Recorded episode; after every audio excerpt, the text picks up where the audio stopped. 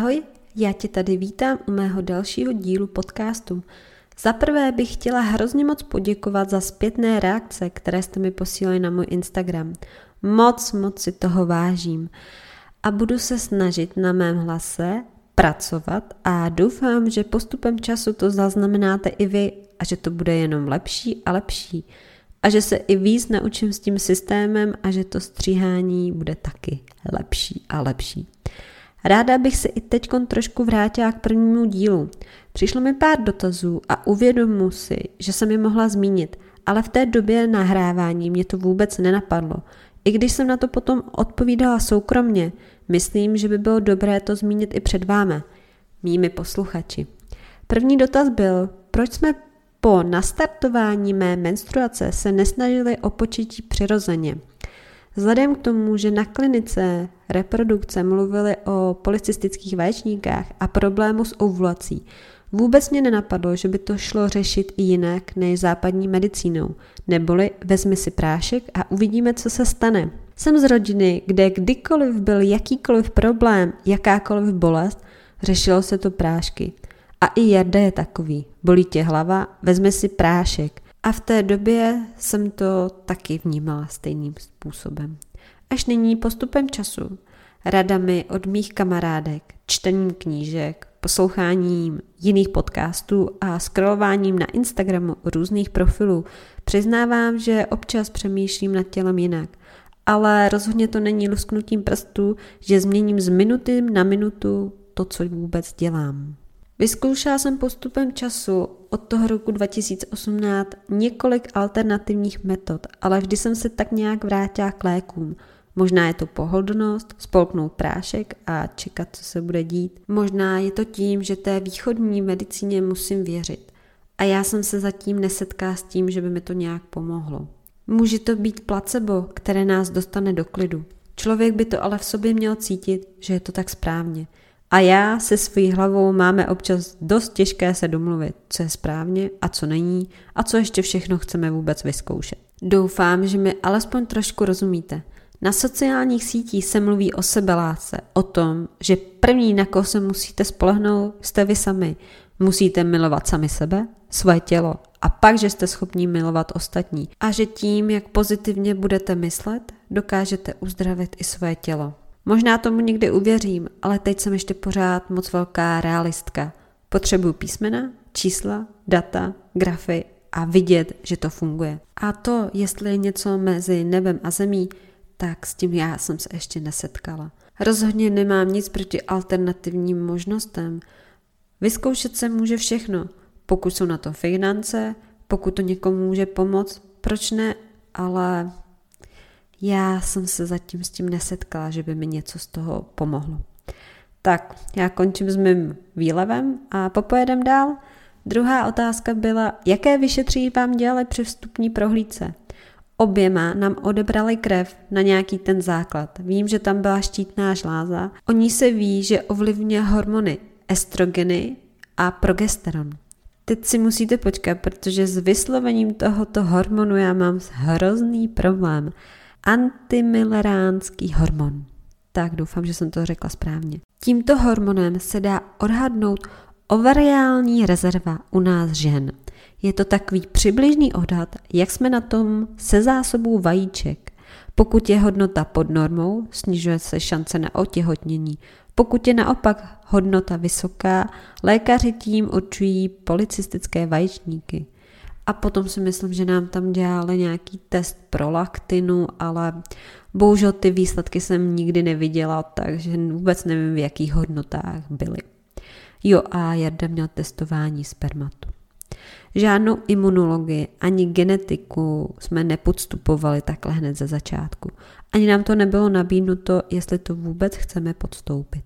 Třetí otázka byla, proč jsem nezašla využívat semtotermální metodu – já jsem se dneska vybrala úžasný slova na vyslovování. No, abych odpověděla, v roce 2018 jsem o této metodě neměla vůbec ponětí.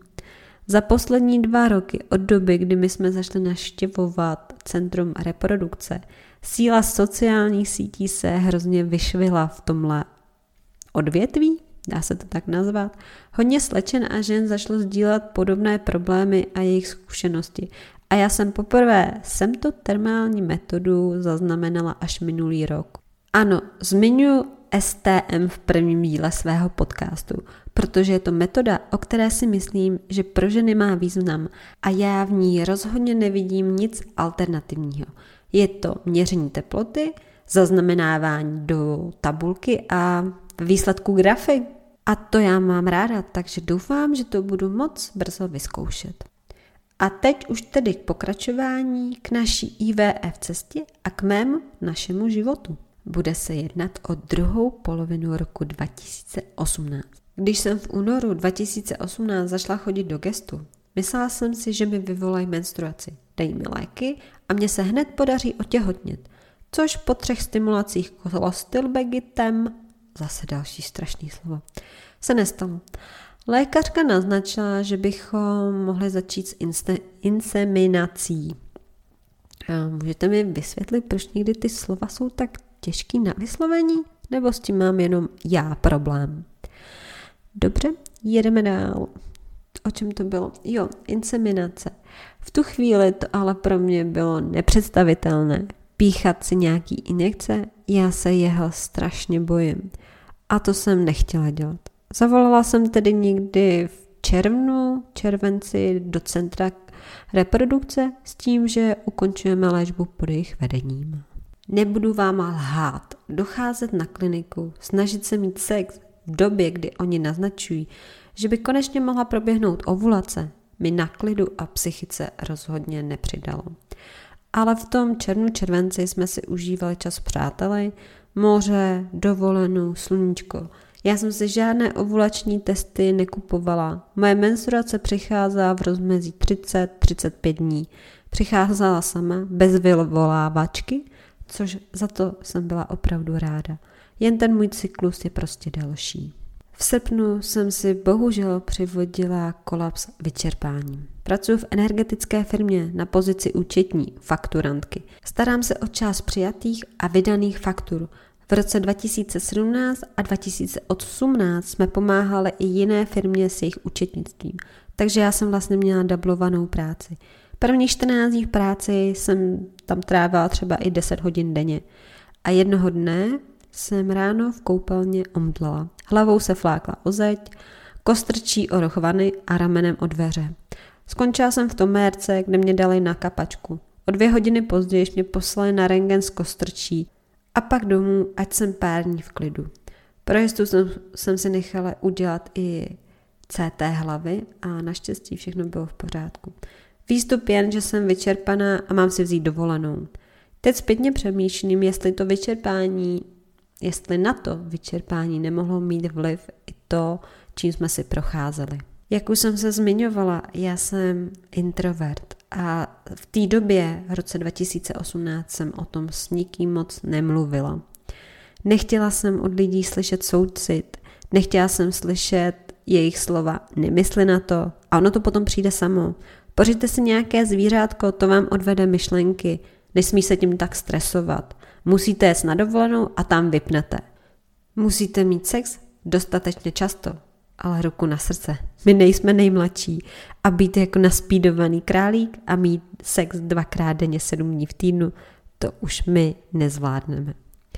Pořád mě mrzí, že tyto věty lidé jsou schopní říct. Oni s váma nejsou 24 hodin denně. Ani na Instagramu během 15 sekundových stories a pár zveřejněných postů na zdi s vámi nejsou takhle. A stejně jsou schopní říct tyto věty. Byla bych ráda, aby se do budoucna společnost změnila a místo těchto nevyžádaných věd, aby lidé třeba řekli, obdivuju tě v tom, co děláte a moc vám držím palce, aby vám to vyšlo. A pokud budeš chtít, jsem tady pro tebe a můžu ti pomoct. A ne první, co hned vypálit, jsou tyhle nepříjemné věty. Já vím, že jsem to v sobě hodně dlouho dusila a cítila jsem, že to nemám komu říct, Nejlepší kamarádku v životě nemám. Mám hodně kamarádek, které o mě hodně ví, ale tu best best nemám. A hodně často taky vím, že bych někomu chtěla něco napsat, ale pak si uvědomuji, že on si taky prochází nějakým jiným, jinými trablemi a já si říkám, nebudu ho obtěžovat tím mým, to přece nejde o život. Schválně, dejte mi vědět, jak vy často byste nejradši někomu něco napsali a potom si to rozmyslíte, protože ho nechcete otravovat. A tím, jak já jsem se hodně věcma trápila, se to přeneslo i do našeho vztahu s Jardou. Začali jsme se hrozně hádat. Nejdřív to byly blbosti, proč je tady tahle věc, proč si řekl tohle, proč si řekla tohle. A až po záležitosti, kdy jsme si říkali, jestli vůbec spolu zůstaneme. Teda spíš já jsem to víc říkala. I teď mám v hlavě stále tu myšlenku, že bych chtěla, aby Jarda byl šťastný, aby měl partnerku, se kterou by mohl mít potomka, miminko, děťátko. A já toho nejspíš nebudu možná ani schopná. A pokaždé, když ho vidím s dětmi našich kamarádů, píchne mě u srdce. A ta myšlenka mi zas letí hlavou a já mám docela práci jí zastavit. Není to závist kamarádům, všem miminka a děťátka ze srdce přeju, ale smutek z toho, že nevidím tu naději, že by nám to mohlo vidět, když se nám nedaří. Naše debaty, hádky začaly třeba v 8 večer a táhly se do 3 do rána. A já druhý den byla jako chodící zombík, napuchlé oči. Já při každých hádkách pláču. Už je to můj úděl a nedokážu s tím nějak bojovat. Teď se to snažím přijímat líp. Já nejsem plačka, nevymaňuju si věci pláčem, jen jsem hold citlivější na věci kolem mě a co se kolem mě děje, co lidé řeknou a co kde vidím. Naše hádky vygradovaly v prosinci 2018. Já jsem už mezi tím na nějaké terapie chodila sama, ale řekla jsem si, nebo domluvili jsme se, že by bylo dobré, aby jsme na tu terapii zašli i spolu. A myslím, že nám to ten vztah zachránil. A my jsme se po jedné té terapii domluvili, že zkusíme reprodukci v novém roce ještě jednou. Teď vidím, že podcast má nějakých 12 minut. A já nevím, jestli je to dost nebo málo, ale mám problém, že už mám trošku vymluvený hlas.